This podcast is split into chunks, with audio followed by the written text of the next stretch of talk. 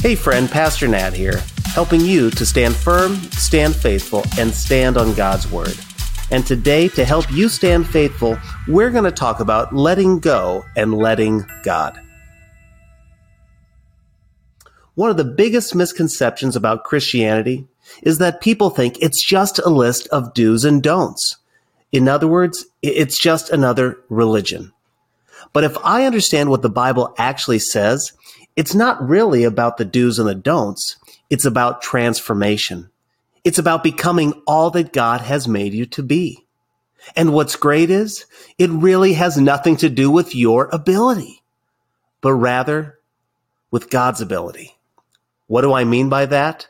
Listen to what the apostle Paul says in Galatians chapter 5, beginning in verse 22.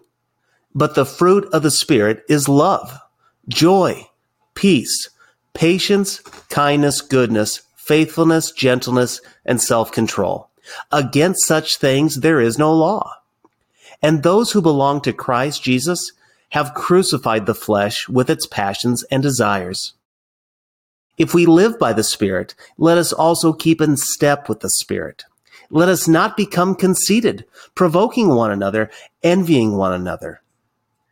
Now, if you listened yesterday, Paul told us that we should continually walk by the Spirit. When we walk by the Spirit, we live out the reality of our transformation, that we will no longer be slaves to sin. So here, Paul contrasts what we were with what we are in the Spirit. Paul says the fruit of the Spirit. Now notice, he doesn't say fruits, but the whole fruit of the Spirit is love joy, peace, patience, kindness, goodness, faithfulness, gentleness, and self-control. You see, so often we get fixated on the don'ts. The do not engage in sexual immorality. The do not pursue idolatry. The, the do not become angry. But we don't focus on what Christ has made us. We don't focus on the do's. Paul says our old self has been crucified. It's dead. It is no longer a master in our lives. Instead, we no longer have to destroy our lives.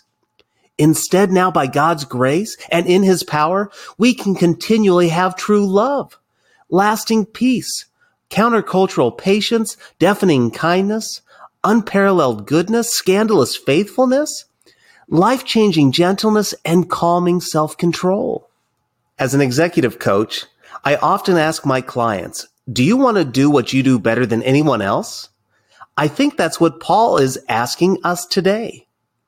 Paul is asking us, do you want to experience life and life to the fullest? In other words, do you want to do life better than anybody else?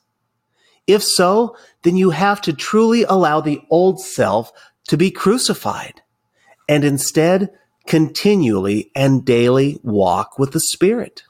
Like any great source of power, we can try to squelch it or we can try to enhance it. So today, if you're struggling with fear or doubt or greed or something else, Christ, He has freed you from those chains. Today, I encourage you, get back to the Bible and open the floodgate of the power through the Spirit of God. How? Where do you start? Well, just like returning to the gym, you may want to bench press 200 pounds or run five miles in under an hour. But if you go too fast, you're going to end up injuring yourself and get discouraged. Allow us here at Back to the Bible to come alongside you and train you in your walk with God. What's my challenge for you? My challenge for you today is to right now download the Go Tandem app Take the spiritual assessment and allow us to help you walk by the Spirit. Lean into God's grace and allow that divine peace and patience, goodness, self control define you. God has saved you for this purpose. I challenge you, allow Him to see it through. Hey, I hope you enjoyed the message today. If you'd like to go even deeper, join us in Go Tandem.